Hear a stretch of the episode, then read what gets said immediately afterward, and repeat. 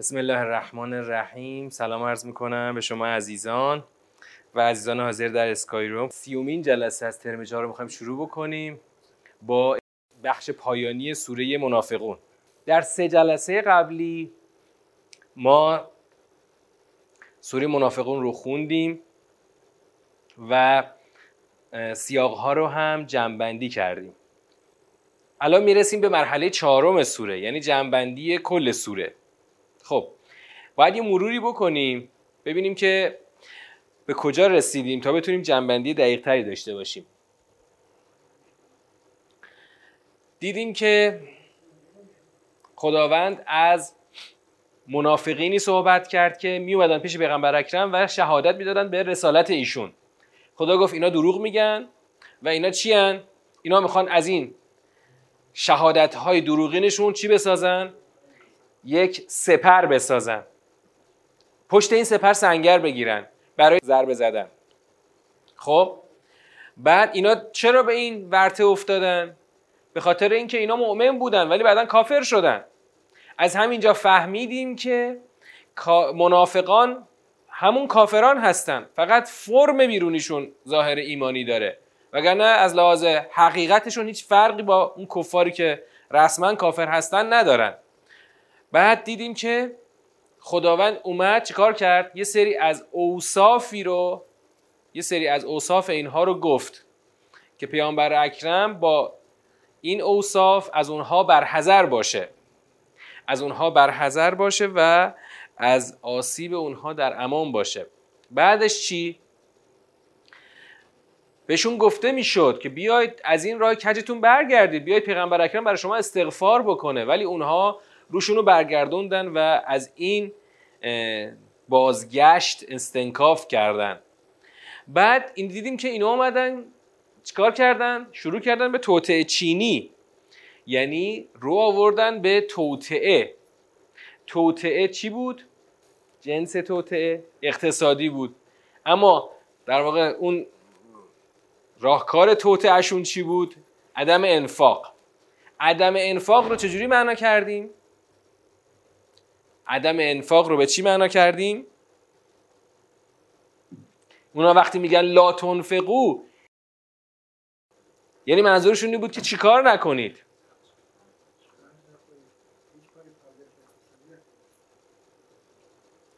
باید این لا تنفقو معنا داشته باشه در, در حالتی معنا داشته باشه که برای منافقانی که قصد براندازی دارن چی داشته باشه؟ عملا منطقا یه صورتی براش میشه تصور کرد. یه فرم بیرونی داشته باشه. وقتی میگن لا تنفقو یعنی چی؟ یعنی از تمام ابزارهایی که دارید استفاده کنید برای اینکه شرایط رو برای پیامبر و یاران پیامبر چیکار کنید؟ تنگ کنید. این لا تنفقو نه یعنی اینکه مثلا ما به اینها چیزی ندهیم. کسی از اونها توقع انفاق به این معنای اولیش که نداشته. وقتی میگن لا تنفقو یعنی همه شرایط رو برای اینا ببندید سخت کنید. میشه همین معنای امروز میشه تحریم. همه شرایط رو برای اینا ببندید و محدود کنید تا به اینا اینا به سختی بیفتن و با این سختی که افتادن از دور پیامبر چی بشن؟ پراکنده بشن. یقولون بعد از اینکه از دور پیغمبر مؤمنین رو پراکنده کنند به زعم خودشون اون وقت چیکار کنن؟ براندازی سیاسی رو اجرا کنن. براندازی سیاسی توی آیه هشت اومده بود که که اگر ما به مدینه بازگردیم یعنی منظور به اون جایگاهی که در این جامعه داشتیم برگردیم و اون رو به دست بیاریم دوباره اون وقت چیکار خواهیم کرد؟ اون وقت اون عزیزان زلیلان را خارج خواهند کرد. به زمانها عزیزان خودشون و زلیلان به زمانها پیامبر و یاران میشن. خارج خواهند کرد. یا بگیم بهتر بگیم اخراج خواهند کرد. لیخرجن بابش چیه؟ باب افعاله یعنی اخراج. اخراج از اون شهر و جامعه. در حالی که خدا عزت رو برای رسول و خودش قرار داده و برای مؤمنین ولی منافقان این را نمی‌دانند. خب این پایان سیاق یک بود. من همینجا می‌خوام یه سوالی رو مطرح کنم و از این سوال برسم به همون جنبندی که موضوع بحث امشبمون هستش. یه سوالی رو مطرح می‌خوایم بکنیم. سوال چیه؟ آقا ما الان شنیدیم و دیدیم که منافقان در دو حوزه اقتصادی و سیاسی یک توطعه براندازی رو طراحی کردن. خب؟ سوالی که الان اینجا پدید میاد. خب خدا داره از دو توطعه بزرگ براندازی یکی در حوزه اقتصاد و یکی در حوزه سیاست داره پرده برداری می‌کنه. سوالی که شکل می‌گیره اینه که یعنی اون سوال یه جور توقع ماست. ما الان توقع چی داریم؟ الان اینجا طبیعتا ما چه توقعی داریم؟ آیا توقع نداریم که خداوند در این جای سخن بیاد برای ما راهکارهای مقابله با توطعه براندازی سیاسی و اقتصادی دشمنان رو مطرح بکنه و این رو به ما جوابشو بگه. خدایا اونا توطعه براندازی چیدن دیگه؟ براندازی که پایش اقتصاده بعدا بتونن با برند... با اون سخت کردن شرایط اقتصادی بتونن حکومت سیاسی رو براندازی کنن. خدایا خب ما چیکار کنیم الان؟ ما خودمون به چه, سو... چه جوابی به این سوال میدیم؟ همین الان مثلا. چه جوابی میدیم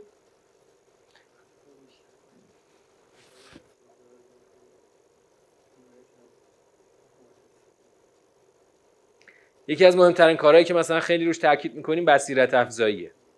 خب؟ ولی خدا دقیقا در همین نقطه سیاق دو رو برای ما فرستاده. در سیاق دو خدا به جای اینکه این جواب رو به ما بده این جواب یعنی اینکه خدایا خب چجوری با توطئه براندازی اینها مقابله کنیم؟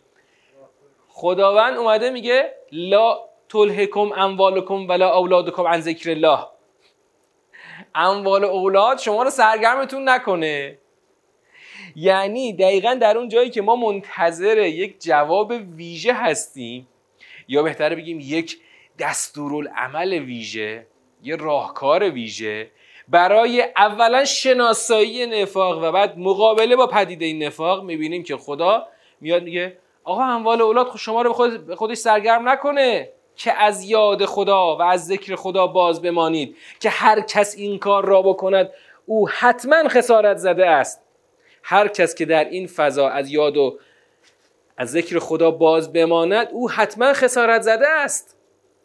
خب این الان جوابی که به این سوال می‌خوایم بدیم جوابی است در همون مرحله چهارم سوره منافقون یعنی جنبندی بین سیاق یک و دو.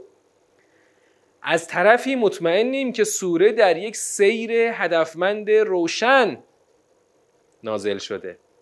بین سیاق یک و دو باید یک پیوند روشن برقرار باشه. و از طرفی اونچه که خودمون توقع داریم نمی‌بینیم.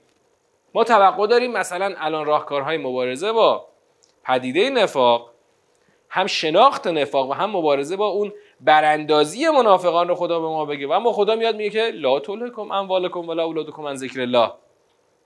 بعدش هم که اومد گفت و انفقوا مما رزقناکم. انفقوا مما رزقناکم. بیایم ببینیم واقعا جواب چیه. بیایم واقعا به اون پیوند واقعی که می‌تونه وجود داشته باشه فکر بکنیم. پس سوال شاید سوال ما درسته ها؟ خدایا تو این همه از منافقون گفتی ازا ازا ازا در اون ازاها خدا چیا رو گفت؟ اوصاف منافقین رو گفت. خب الان این توقع در ما شکل گرفته که خدایا ما با این پدیده این نفاق چجوری مقابله کنیم؟ سوال شسته و رفته. با پدیده نفاق چگونه مقابله بکنیم؟ خدا در مقام پاسخ میگه اول میگه لا تلهکم بعدم میگه انفقو. انفقو ما رزقناکم. خب به نظرتون جواب یعنی پیوند اون نقطه اون حلقه حلقه اتصال چی می‌تونه باشه؟ که این دستورات لا تلهکم و انفقو رو ما بتونیم جواب این سوال قرار بدیم. چی می‌تونه باشه؟ شما بگید. چه جوریش مهمه؟ آقا من الان برم زکات بدم خمس بدم. مثلا پدیده نفاق جلوش گرفته میشه. من برم زکات بدم خمس بدم مثلا جلو منافقین گرفته میشه. یه پیوند می‌خوایم. یک حلقه وصل می‌خوایم. حلقه وصلی می‌خوایم که این دستور انفقو رو که قبلش هم لا تلحکم اومده پیوند بزنه به این سوال درست و بجا. با پدیده نفاق چگونه مبارزه کنیم و چگونه توطعه براندازی منافقان را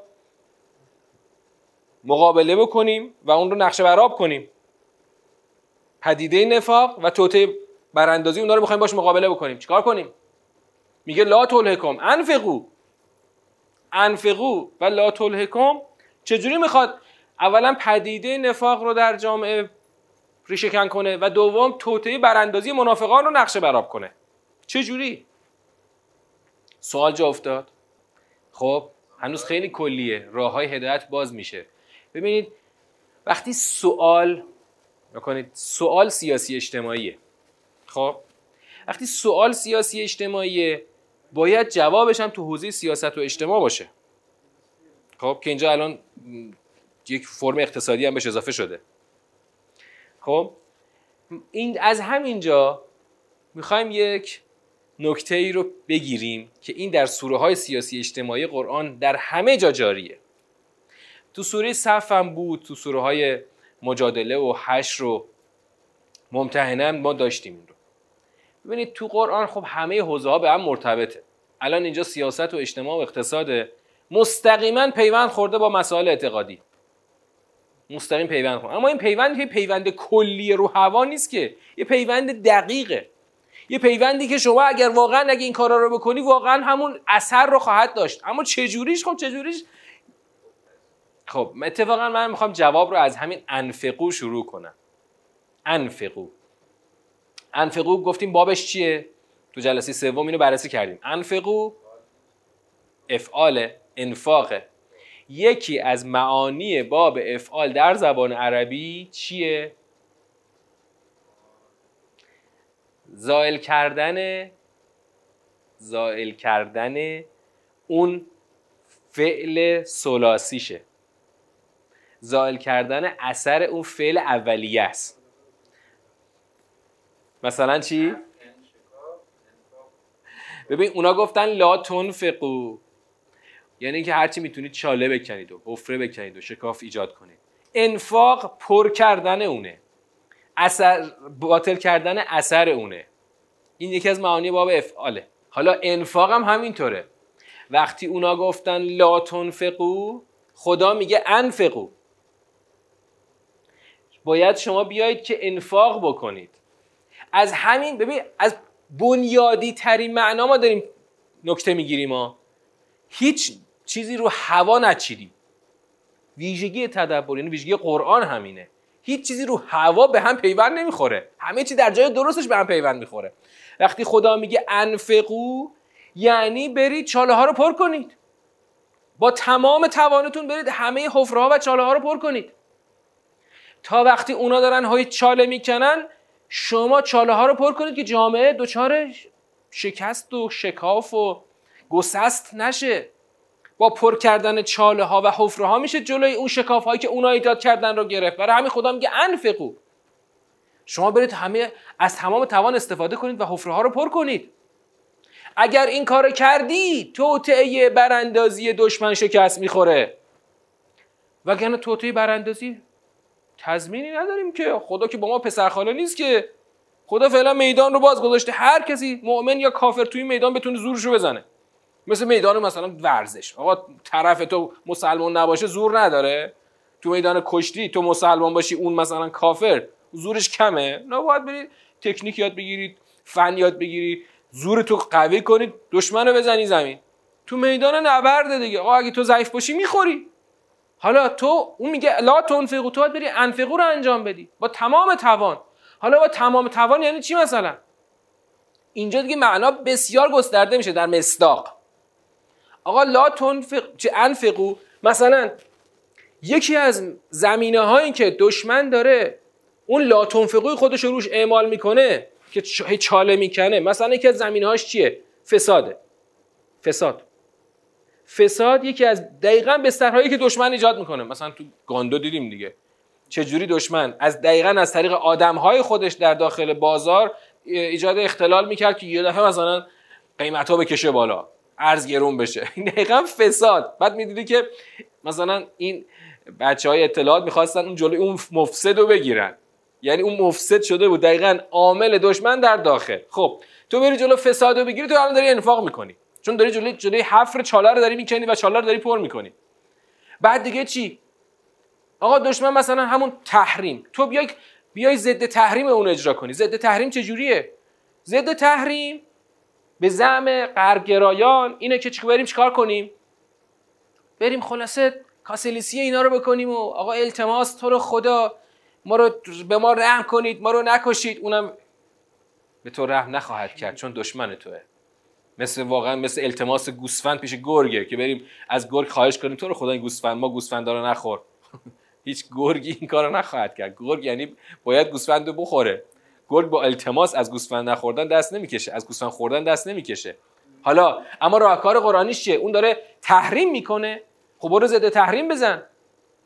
چرا فکر می‌کنی که روزی تو دست اونه؟ روزی دست خداست.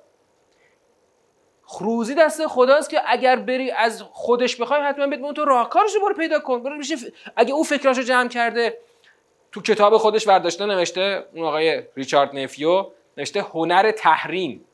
تحریم رو به عنوان یک ابزار قوی تو کتابش اصلا نشسته تئوریزه کرده. آقا هنر تحریم. نشسته فکراشو کرده که تو رو تحریم کنه. فقط کافیه برید مقالات فنی کسانی که تو حوزه تحریم خیلی کار مثلا بررسی های فنی کردن برید ببینید. توصیه می‌کنم ببینید. ببینید که بعد دشمن برای تحریم چه کارهای عجیب و غریبی کرده. اون خب تو باید بیای چیکار کنی؟ تو باید بیای خب ضد تحریم اعمال کنی. مثلا وابستگی تو کم کنی. البته تو کشور ما متاسفانه من اینو با بررسی دقیق میگم به شما. زیرساخت های مقابله با تحریم هنوز بسیاریش عملیاتی نشده. بسیاریشو. مثلا وابستگی اقتصاد ایران به دلار. دقیقا عاملی است که در دست دشمن که بتونه هر وقت که بخواد فشار رو شدید بکنه یه کاری بکنه. با همون عوامل داخلیش ارز تو این کشور گرون بشه. خیلی ها می‌گفتن آقا یکی از راهکارهای زدن ضربه دشمن ضد ضربه به ضربه دشمن این چیه؟ آقا وابستگی اقتصاد ایران به دلار کم کنید. چرا ما باید اقتصادمون مثلا ما چی چی رو از کشور آمریکا می‌خریم؟ خب هیچی. پس چرا اقتصاد ما وابسته به ارز آمریکا باشه؟ ما که همه چیونو مثلا از چین داریم می‌خریم که. خیلی سرم که نمی‌خریم خب برو تولید کن. و از این نمونه ها بسیار من می‌تونم تا فردا صبح برای شما نمونه بگم. مثلا یکی از بستراشو بگم. اینم خب چون اخیرا پیش اومد می‌خوام بهتون بگم. اخیرا پیش اومد بگم بد نیست. همه این قضیه فساد مبارکه رو شنیدید. درسته؟ خب. مثلا تو گزارش مجلس نوشته بودن که آقا اینا رفتن مثلا اینطوری خلاصه بریز و بپاشو همه چی رو با هم قاطی کردن و خلاصه مثلا 90 هزار میلیارد پول رو نفله کردن. خیلی ها اینو دیدن و این درست این قسمتش هست. اما عموم مردم زمینش رو ندیدن. زمینش چی بود؟ می‌دونی زمینش چیه؟ زمینش یک فساد ساختاریه. فساد ساختاری. که اون ثروت رو به بار آورده که اون ثروت در دست آدم های فاسد اون ریخت و پاش رو به بار آورده. فسادش اون زمینش کجاست؟ زمینش اونجاست که عدهای فاسد صاحب منصب و نفوذ و ثروت. کاری کردن تو این کشور اینو قانونیش کردن. و هنوز این قانون به قوت خودش هست. که آقا من مثلا صاحب فولادم من دارم فولاد تولید می‌کنم. من این فولاد رو به چه قیمتی به شما بفروشم؟ من به قیمت جهانی به شما میفروشم. بعد ازش باید بپرسی ببخشید تو فولاد رو با چی تولید کردی؟ سنگ معدنش رو که از یزد و نمی‌دونم چادر ملو و نمی‌دونم همین معدنایی که داخل این وسط ایران هست اینا رو مفت مجانی رفتی از زمین کندی. خب؟ حمل و با چی انجام دادی؟ با جاده های دولتی. با راه آهن دولتی و جاده های راه های معمولی دولتی. با چه سوختی؟ و سوخت مفت دولتی. کارگرش چی؟ کارگر مفت. که اصلا قابل مقایسه نیست با کارگرایی که تو مثلا تو کشور کشور تو حقوقاشون قابل مقایسه نیست. همه چی رو مفت تولید کردی. بعد آهنش قیمت جهانی به ملت خودت میفروشی؟ این به سر اون فساد بزرگه این هیچکی نمی دادشو نمی‌زنه. چرا اینو دادشو نمی‌زنید مگه کارگر ایرانی رو به قیمت با, اون اشل جهانی بهش حقوق دادی که آهنش رو داری به قیمت جهانی می‌خوای بفروشی؟ برو تو پتروشیمی همینه. پتروشیمی ها همین گاز خونگی رو برمیدارن می‌کنن مواد پتروشیمی. خوراکشون گازه. دولت گاز به اینا میده مفت. هر سال لابیگرا اینا تو مجلس میشینن چک و می‌زنن که قیمت خوراک پتروشیمی مثلا کم بسته بشه. رسما مفته ها. مطمئن باشید یعنی از گاز خونه ارزونتر به اونا داده میشه. همین گاز تو خونه خب بازم مفته. برای ما الان چیز شما پول گاز میدی مثلا. از همینم هم مفتر داده میشه به پتروشیمی. بعد پتروشیمی رو تولید می‌کنه با قیمت جهانی بهت میفروشه. بعد ثروت هنگفت به بار میاره ثروت هنگفت رو میره باش باستی هیلز می‌سازه.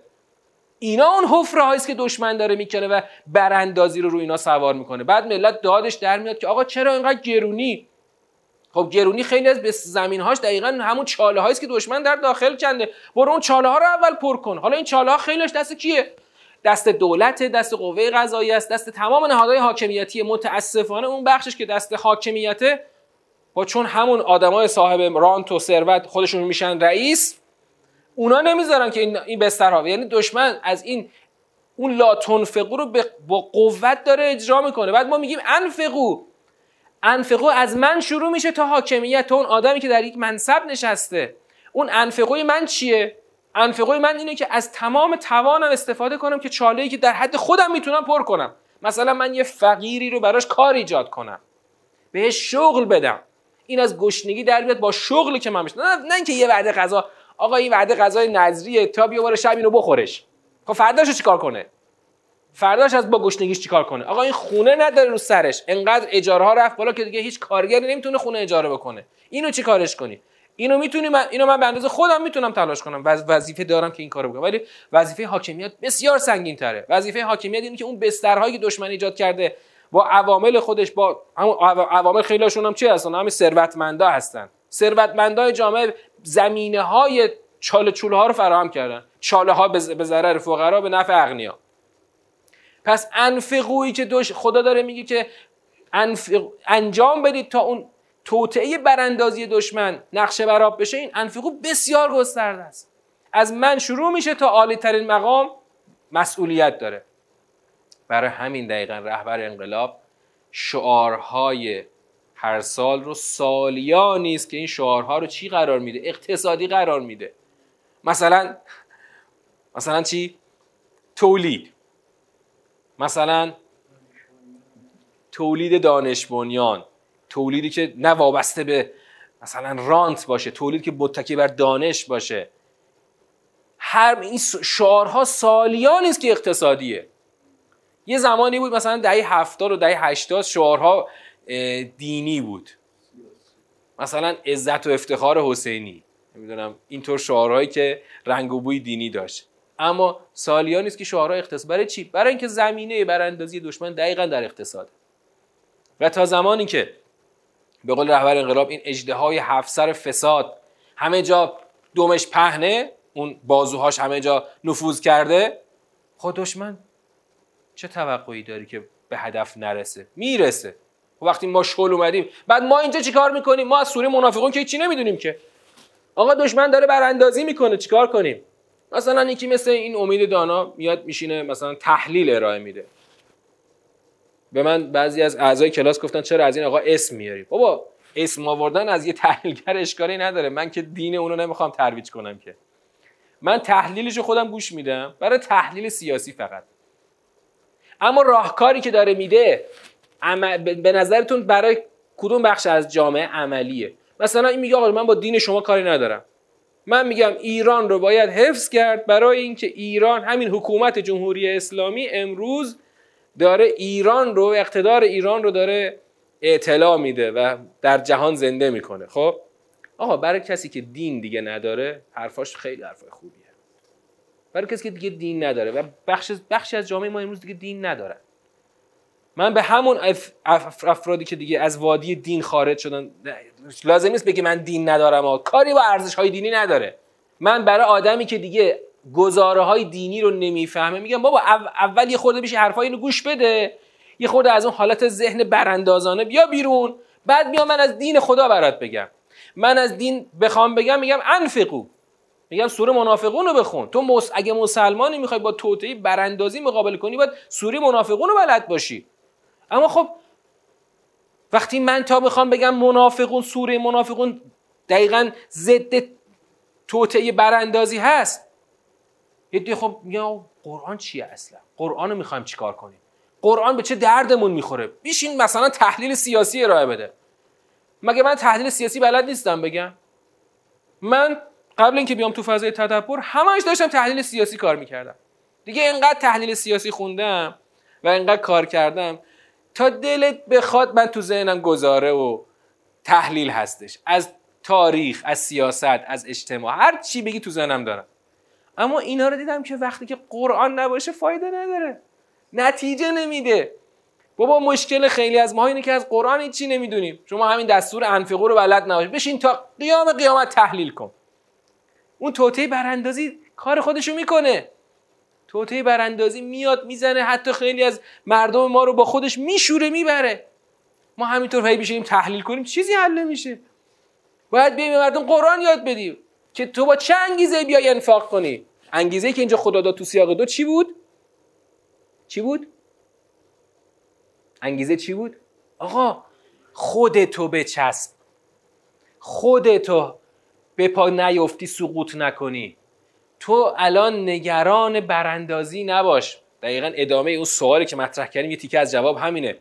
خدایا تو خود گفتی داشتن براندازی می‌کردن. پس چرا دیگه حرفی از براندازی نیست تو آیه 9 و 10 و 11 تو آیه 9 و 10 و 11 که خوندیم توی جلسه سوم کجاش حرفی از براندازی هست؟ دیگه نیست دیگه دیگه. تو سیاق دوم هیچ حرفی از براندازی نیست. چرا نیست؟ چون تو خودتو بچسب. خودتو دریاب که سقوط نکنی. پس براندازی چی میشه خدا؟ سوال. پس براندازی چی میشه؟ تو اگه خودتو بگیری رها نکنی که سقوط نکنی براندازی هم حل میشه. پس چرا خدا نگران براندازی نیست؟ چرا؟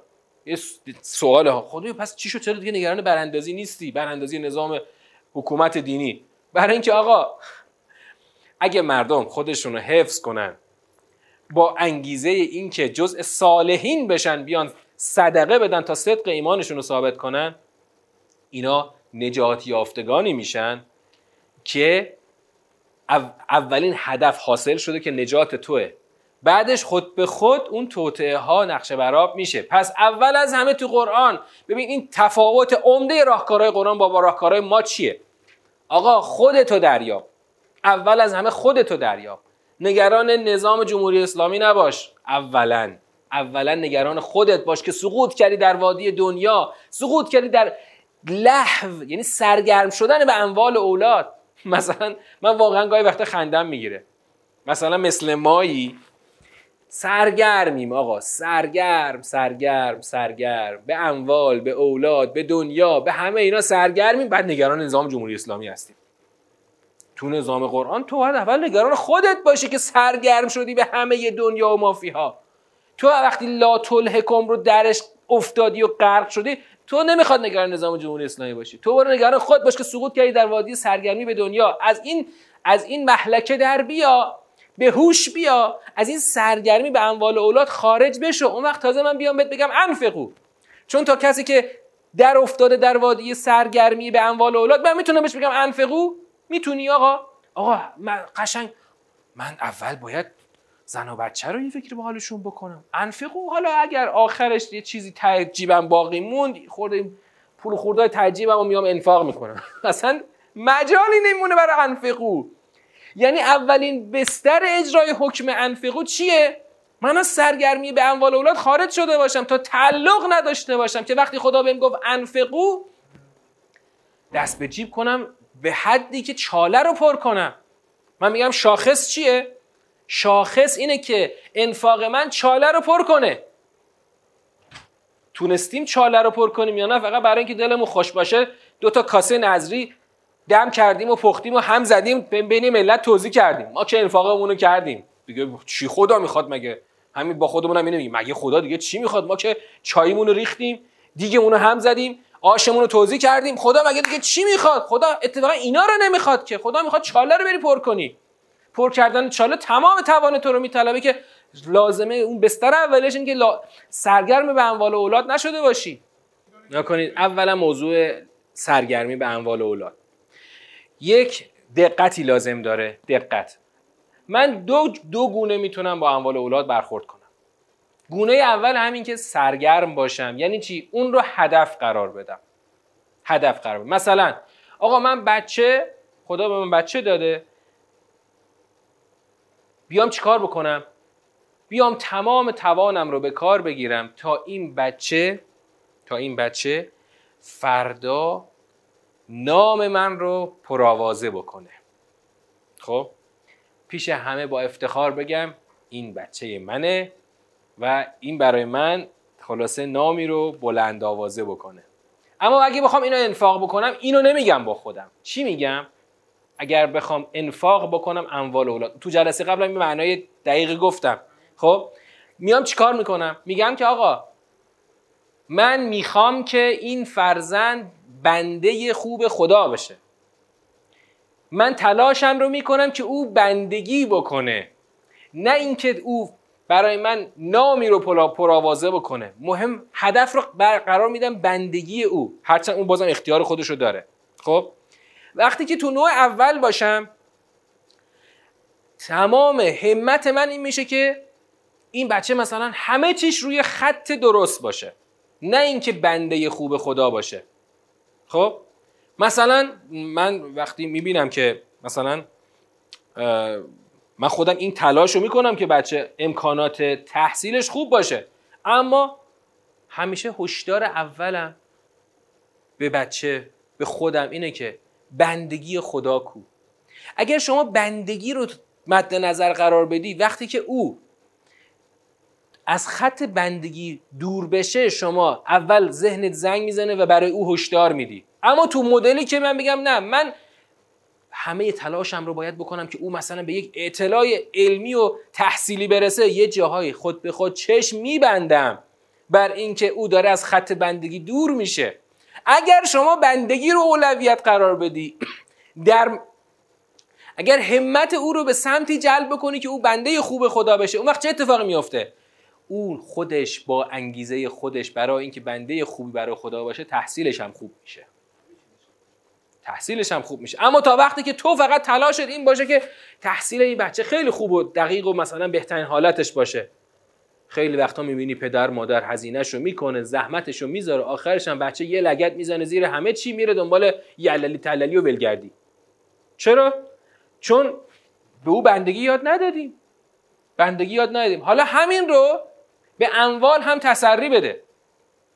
یعنی شما وقتی سرگرم به اموال باشی اولش با خودمون میگیم که خب بالاخره این جمله درسته. ما تو تو دنیا زندگی می‌کنیم و نیازی به نیاز داریم به اموال نیاز داریم به خونه نیاز داریم به مثلا رفاهیات زندگی. اما وقتی که اینا میشه هدف چجوری جلو انفاقو می‌گیره؟ من به اینا دلبسته میشم.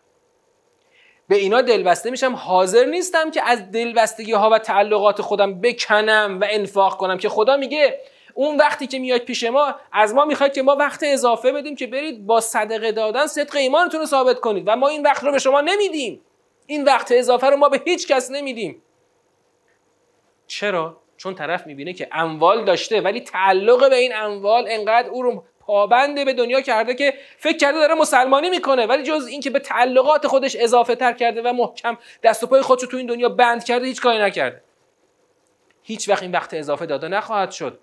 پس الان اگر بخوایم از این محلک خارج بشیم شرط اول اینه که قطع تعلقات بکنیم تا بتونیم انفاق بکنیم.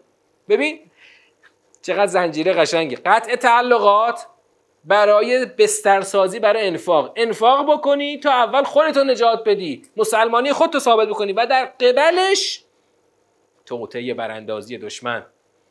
نقش براب بشه و, انفاق و نفاق از جامعه ریشه بشه. حالا همینجا یه جمله خیلی قشنگ. من الان اینو به عنوان سوال اولش میگم.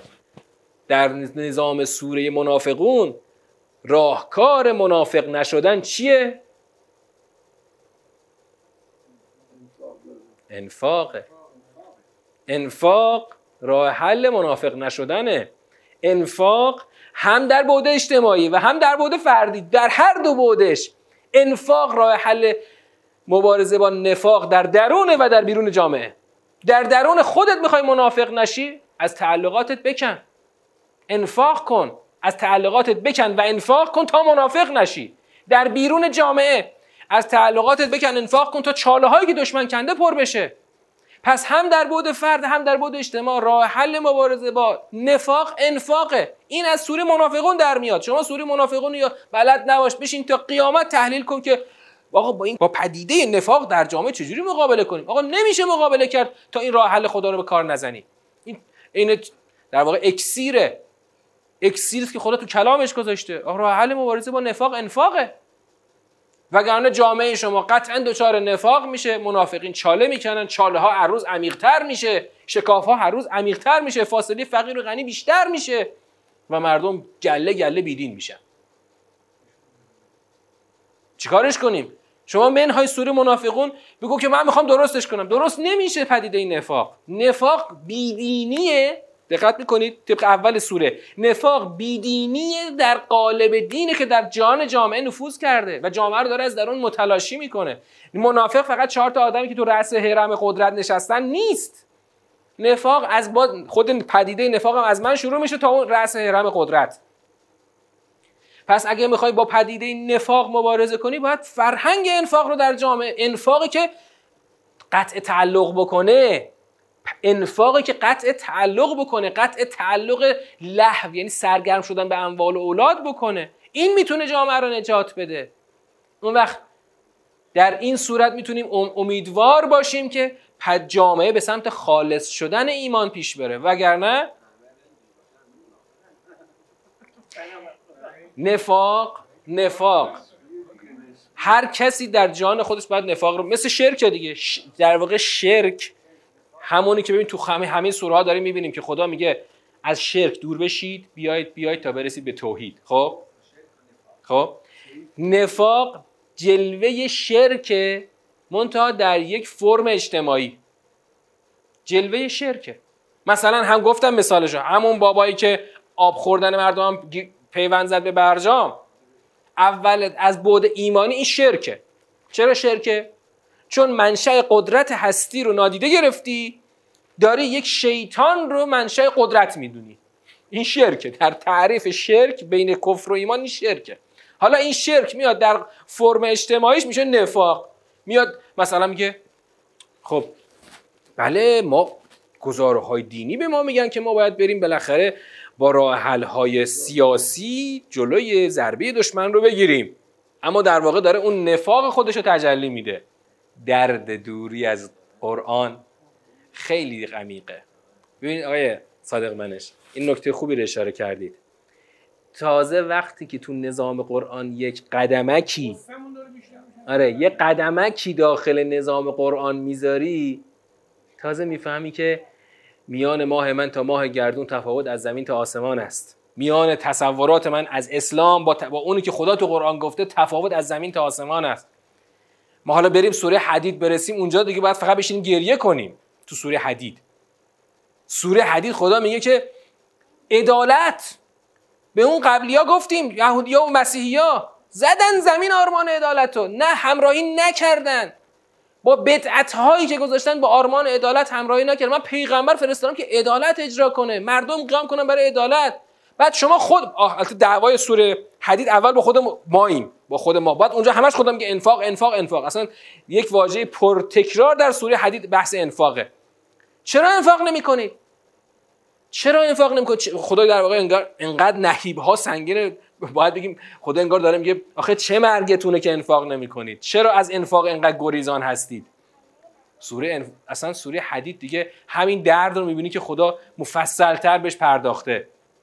ریشه ریشه ریشه دوری ما از قرآن جای دیگه است. ریشه دوری ما از قرآن کجاست؟ ریشه دوری ما از قرآن اول از همه احساس بینیازی ما به قرآنه. خب؟ ما در واقع همون بحثی که انشاءالله سوره نجم بهش می‌رسیم. همین بعد از سوره تقابل میریم سوره نجم. تو سوره نجم بهش می‌رسیم که آدما همیشه دنبال راه میانبر هستند برای دینداریشون. راه آسانی که همه تکالیف رو ورداره بدون تکلیف و مسئولیت و تعهد شما رو راحت با یه ورد و یه ذکری شما رو به قله ایمان برسونه. خب اینو که خدا تو سوره نجم می‌رسیم و می‌خونیم می‌بینیم اصلا مشکل, مشکل اصلی کیاس مشرکین مکه است. مشرکین مکه برای چی اومدن بت تراشیدن؟ برای اینکه جایگزین خدا یه کسی رو درست کنن که راحت میشه راضیش کرد. اسمشون هم همیشه دختر میذاشتن. همیشه اسم فرشته رو دختر میذاشتن. برای چی؟ برای اینکه دختران رو راحت میشه راضی کرد. اینا دل رحمن خب؟ ما حالا ان سوره نجم می‌رسیم. من الان بگم بعضیا میگن که آ این حرفا چیه می‌خوای؟ بگی این چیه؟ کجا آمده؟ ولی تو سوره نجم می‌بینیم که همون کار رو ما بعد از اسلام تکرار کردیم. یعنی اومدیم تمام مسئولیت تعهد و تکلیف و اونجا بهش میگیم نظام جزا. نظام جزا رو دور زدیم آسونش کردیم یه واسطه قرار دادیم. این واسطه برای ما قرار نقش خدا رو بازی بکنه. بدون اینکه از ما تعهد و تکلیف و مسئولیت بخواد ما رو به قله سعادت برسونه. بدون اینکه ما هیچ کاری کرده باشیم. الان دوستان میگن که آها آخه علمای بزرگ ما مثلا هی دارن از این روایت ها پرتکرار میگن. که آقا دیگه همون بحث چای و استکان و اینا خلاصش میشه. شما بیا یه کاری انجام بده یه قطره اشکی بری صاف برو تو بهش آقا من میگم اون عالم بزرگوارم بنده خدا تقصیری نداره. چرا؟ برای اینکه این روایت هایی که هیچ سندی نداره و در تعارض قطعی و جدی با قرآن قرار داره دین ما رو آسون می‌کنه. وقتی دین رو آسون می‌کنه هیچ کی نمیره بررسی سندی بکنه. هیچ کی نمیره و سندها همه ضعیف و بی, بی سند تازه اگر سندش قوی بود اگر هم سندش قوی بود در تعارض با قرآن کدوم مقدمه؟ باید قرآن رو ملاک بابا خود ائمه ما میگن اگر یه روایتی رو به قرآن عرضه کردی ضعیف بود بزنش به دیوار. خب نمی‌زنی به دیوار چون اصلا درکی از قرآن نداری. بعد همونو میری. من به بعضی از فامیلا میگم پای منبر هیچ کی دیگه نمی‌تونم بشینم. چیکار کنم؟ پای منبر هیچ کی نمی‌تونم بشینم.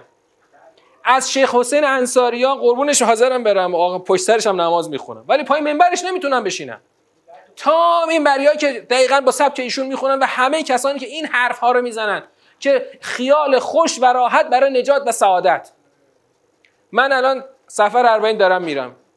مثل همه می‌خوام برم اونجا برسم به زیارت امام علی و امام حسین. ولی با خودم یه خیال خوش کنار نذاشتم که هر قدمی که در این مسیر ور میدارم ثواب 90 حج رو داره. همچی خیالی برای خودم کنار نمی‌ذارم. فقط به خودم میگم اومدم یه چند قدمی ور دارم یه خورده خودم از منیت های خودم فاصله بگیرم. نه اینکه بگم الان دیگه چهار قدم برداشتم من الان به اندازه تمام تاریخ انبیا که هر کی رفته دور خانه خدا حج انجام داده من در ثواب اونا الان دیگه از اونا جلوترم. مثلا 100 کیلومتر 100 کیلومتر رو به قدم تقسیم کنی بگو اصلا هر یه مترش یه قدم. صد هزار قدم من می‌خوام بردارم صد هزار حج زب در نودش بکنم دیگه هیچی دیگه. اصلا با ماشین حساب نمیشه حسابش کرد. همچین تصوری بر خودم کنار نمی‌ذارم. آقای اسلامی خود امام صادق ما به ما شاخص داده. و شاخص خود قرآنه. امام ما به ما گفته روایت ما رو بذارید جلو قرآن. وقتی که همخوان نیست خب؟ خب. نیا کنید یه موقع. یا کنید. یا کنید. اما اولا که هیچ کس بررسی سندی. یا کنید. آقای اسلامی من دیگه چون درس خارج اینا رو از خود زبان استادمون شنیدم دارم با اطمینان به شما میگم. آقا من به عنوان کسی که درس خارج نشستم خوندم دارم با اطمینان به شما میگم. درس خارج آخرین درس های حوزه است. خب؟ در روایاتی که فقهی نباشد اصلا کسی به سندش گیر نمیده. این رویه در رویه دائمی و جاریه. در روایاتی که فقهی نیست هیچ کس به سند روایت گیر نمیده. از باب چی؟ یه قاعده گذاشتن اون بالا نوشتن. هر روایتی که به این بحثای فقهی کاری نداره. به نماز و مثلا احکام. ببین هر روایتی که به احکام دین کار نداره کسی به سندش گیر نمیده. چرا؟ یه قاعده از اون بالا نوشتن. نوشتن تسامح در ادله سنن. سنن یعنی آداب یعنی رسوم. میگن در, در هر چیزی که به سنن دینی مربوطه تسامح کرده شارع و گیر نداده اونجا. این قاعده خودش نمی‌دونه از کجا آمده ولی بر اساس این قاعده در هر روایتی که کار به مسائل فقهی و شرعی اون, اون که تو رساله عملی نوشته نداره هیچ که سندشو بررسی نمی‌کنه. صرفا تو کتاب هر کتاب روایی اومده باشه همه نقلش می‌کنه. اما وقتی کسی کار به سندش نداره به طریق اولا کسی عرضه نمی‌کنه. چرا؟ باز چون اون بحث عرضه فقط باز تو بحث فقهی است یعنی همون بحث تایید سند روایت و بحث های عرضه روایت به قرآن فقط تو فقه اجرا میشه. اونم تازه ناقص. اون هم ناقص چون با عرضه عرضه فقط به آیات قرآن انجام میشه نه به نظام قرآن. اون وقت ما میگیم آقا جون قرآن نظام دارد فرقی هم بین روایت سنن یعنی روایت آداب و روایت فقهی وجود نداره. جفتش باید بررسی سندی اولا بشه و ثانیا مرحله سختش بر عرضه به قرآنه. وقتی من به قرآن عرضه می‌کنم می‌بینم آقا خدا تو همین سوره منافقون. با هیچ کس رو درواسی نداره میگه آقا هر کی سرگرم اموال اولاد شده باشه نمی‌تونه انفاق بکنه و هر کم انفاق نکنه اولا خودش منافق میشه ثانیا نمی‌تونه جلوی پدیده نفاق و اون در, در واقع توطئه براندازی دشمن رو بگیره. این حرف ردخور نداره. حالا بیا تو جامعه خودمون. تو جامعه خودمون. آقا سرگرم که ماشاءالله همه سرگرمیم. همه سرگرم سرگرم به اون معنا که اصل قرار میدیم. آقا من بالاخره همه ی همتم رو به خرج بدم که این پسر الان بزرگ شد دامادش کنم خونش براش بدم. کنم گفتم فرق تو اون هدفه ها. اگه هدف بندگی باشه اشکال نداره. دامادش می‌کنی سوادش رو تأمین می‌کنی اما با هدف بندگی. پس اونو توضیحش رو دادم. اما بعد میای می‌بینی پدیده نفاق. می‌بینی خودمون غرق نفاق شدیم. بعد گیر میدیم به اون منافق بالاییه. گیر میدیم به اون مثلا خودمون غرق یه حدی از فساد شدیم. فساد منظور فسادهای دیگه رایج. مثلا آقا حالا سیبیل این نمنده کار چیز شهر معمول شهرداری چرب کنی اشکالی داره آقا. اشکالی داره. دیگه رایجه دیگه. بده بره دیگه. بدیم بره. می‌بینی خودمون غرق شرک و نفاق شدیم. و وقتی جلوی توته براندازی دست خالی دست خالی فقط میگیم که حسن روحانی بد بود. و خودمون هم هنوز همون وادی هنوز تو ورتش افتادیم. پس از باب پس اون اشکال اصلی اینه که وقتی از قرآن هیچی نمی‌دونیم روایاتی که با قرآن در تعارض هستن میشن مبنای اصلی دین ما. مبنای اصلی دین قرار می‌گیرن و همه دین بر اون اساس چیده میشه. الان شما از یه منبری تازه مثلا یه منبری 20 ساله من بعضی دوستان که قشنگ 20 سالشون دارن منبر میرن. بشین پنج تا منبری 80 ساله. همه یه حرف دارن می‌زنن. یک حرف یک حرف واحد می‌زنن. مثلا دیگه کسی که من خودم بهشون خیلی ارادت دارم اما این اشکال من هنوز اشکال به طور جدی بهشون وارد می‌کنم. بهش ارادت دارم چون سالا پای منبرش نشستم ازش چیزی یاد گرفتم. آقای پناهیان تو منبراشون درباره اربعین چی میگن؟ میگن شمایی که الان داری پیاده روی میری ثواب شما از ثواب اون شهیدی که در زمان دفاع مقدس تو شلمچه و فکه و طلاییه خونش ریخته شده شما بالاتری. ها؟ این دیگه تاثیرشونه. تو مستند معبر که مدیر رئیس دفترشون آقای اعتمادی ساختن هم این اومده. این مستند هر سال تو 40 پخش میشه. این مستند ببینید دیگه. من, که خودم چند بار دیدم. توی آپارات ببینید تو اینترنت فراوونه. مستند معبر. دائما این پیاده پیاده روها یعنی همه این زائرین 40 رو با رزمندهای دفاع مقدس مقایسه می‌کنه. بحث مبنایش آقای پناهیان مطرح کردن. آقای پناهیان این حرف بی اساسه. رزمنده مجاهد راه خدا اونی که سوره صف خدا معرفی می‌کنه با هیچ قابل مقایسه نیست. با هیچی. رزمنده دفاع مقدس و بقیه شهدایمون. هر شاهد شهیدی خونش در راه دین خدا ریخته شده هیچ بنی بشری مگر اینکه مثلا کسی مثلا مثل مرحوم طالب زاده عین اون رزمنده ها زندگی کرده. آخر به مرگ طبیعی دنیا رفته. او. او همون رتبه رو داره چون شهید زندگی کرده. ولی من من پاشیدم رفتم مثلا اینجا رفتم مرز و اونجا رفتم. یه دو تا قدمم زدم. مثلا من دیگه الان با رزمندهای دفاع مقدس هم ترازم کی گفته اینو؟ قطعا تو نظام قرآن اینا یکی نیستن. نظام قرآن همه چی فقط به بها داده میشه به قول شاید بهشتی. فقط به بها. با بهانه و تو اما تو ادبیات دینی ما همه چی با بهانه داده میشه. آقا تو رو مده ها میگن میگن برو پاتو گلی کن. یه مده ها این خاطرات میگن نمی‌دونم از دوره گذشته حکایت نقل می‌کنن که یه دم اومدن رفتن مثلا هم شاه عباس داشت می‌خواست موز بده به کارگر رفتن پاهاشون گلی کردن اومدن موزشون از شاه عباس گرفتن. شاه عباس هم فهمید ولی خب هیچی بهشون نگفت. و اینو این رو میگن. حالا حکایت تاریخی باشه اشکال نداره. خوبه. شاه عباس اگه این کار کرده کارش به شاه عباس نداره. ولی این رو می‌گیری تسری میدی به کل دین. خدایا ما اومدیم پامون گلی کردیم تو هم ما رو قاطی و کارگرای دین کارگرای اصلی حساب کن. نه خود اینطور نیست. جز به بها داده نمی شود خب من وقتم گذشت. ده و شیش دقیقه. من اینجا باید دیگه حرف رو به آخر برسونم. پس حرفایی که امشب گفتیم از باب نسبت این دو سیاق با هم گفتیم. این دو سیاق کاملا با هم مرتبطه. می‌خوای از, انفا... از نفاق دوری کنی اول برای خودت باید بری انفاق کنی. می‌خوای از این پدید... با پدیده نفاق در جامعه مبارزه کنی بازم باید بری انفاق کنی. که اون اول برای خودت باید بری انفاق کنی که قد توی محلکه لحو و سرگرمی و تعلقات دنیا نیفتی. اگه می‌خوای با نفاق در جامعه مبارزه کنی بازم باید بری انفاق کنی که اون چاله هایی که دشمن کنده رو با انفاق خودت پر کنی. اون چاله کنده دوباره چاله رو پر کن تا جامعه از هم پاشیده نشه. از هم به قول از وسط جر نخوره. همین الان چی بگم دیگه؟ جر خورده دیگه. فقرا فقط هر روز باید برن فقیرتر بشن. دیگه نون به یه لقمه نون محتاج بشن. اغنیا هر روز خونه ها ارتفاعش بیشتر. قیافه های خونه ها یعنی ظاهر خونه ها لوکستر. ماشینا لوکستر. درد زیاده اما درمانش در قرآن. ان ما تو سوره های بعدی هم که الان سوره های سیاسی اجتماعی یعنی سوره های مدنی که داریم میریم جلو از این دردها فراوان می‌بینیم و باز هم در درمان همین انفاق است. ان سوره حدید دیگه خیلی هم دردها و هم درمانها رو اونجا بیشتر بهش خواهیم پرداخت. باید هر کاری می‌کنیم باید چاله ها رو پر کنیم. خب؟ من همیشه میگم آقا خودت بسنج. ببین چاله پر شد یا نشد؟ شاخص پر شدن چاله هاست. حفره هاست. خب؟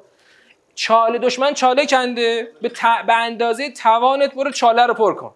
معیار اینه که شکاف بین فقیر و غنی کمتر بشه. یا کنید آی اسلامی. یا کنید. شما دارید از راهکارهای عملی می‌پرسید. خب؟ من در حوزه راهکارهای عملی اصلا نباید حرفی بزنم. چرا؟ چون راهکارهای عملی رو آدمها خودشون با ذهن خودشون باید بهش برسن. خب بر اساس تو... اما باید اول از همه چی درست بشه؟ اول از همه باید مبنا درست بشه. ما تا وقتی که تو حوز مبنامون درست نشه تا وقتی مبنامون درست نشه تو حوزه چی داره ذهنمون میچرخه؟ همین چیزایی که الان دور جلو دستمونه. هر چقدر تو این چیزایی که داریم می‌بینیم تو این مدل های رایج فکر بکنیم شما به راه حل خروج هیچی نمی‌رسی. مطمئن باش نمی‌رسی. نمی‌رسی. خروجی نداره. و السلام علیکم و رحمت الله و برکاته.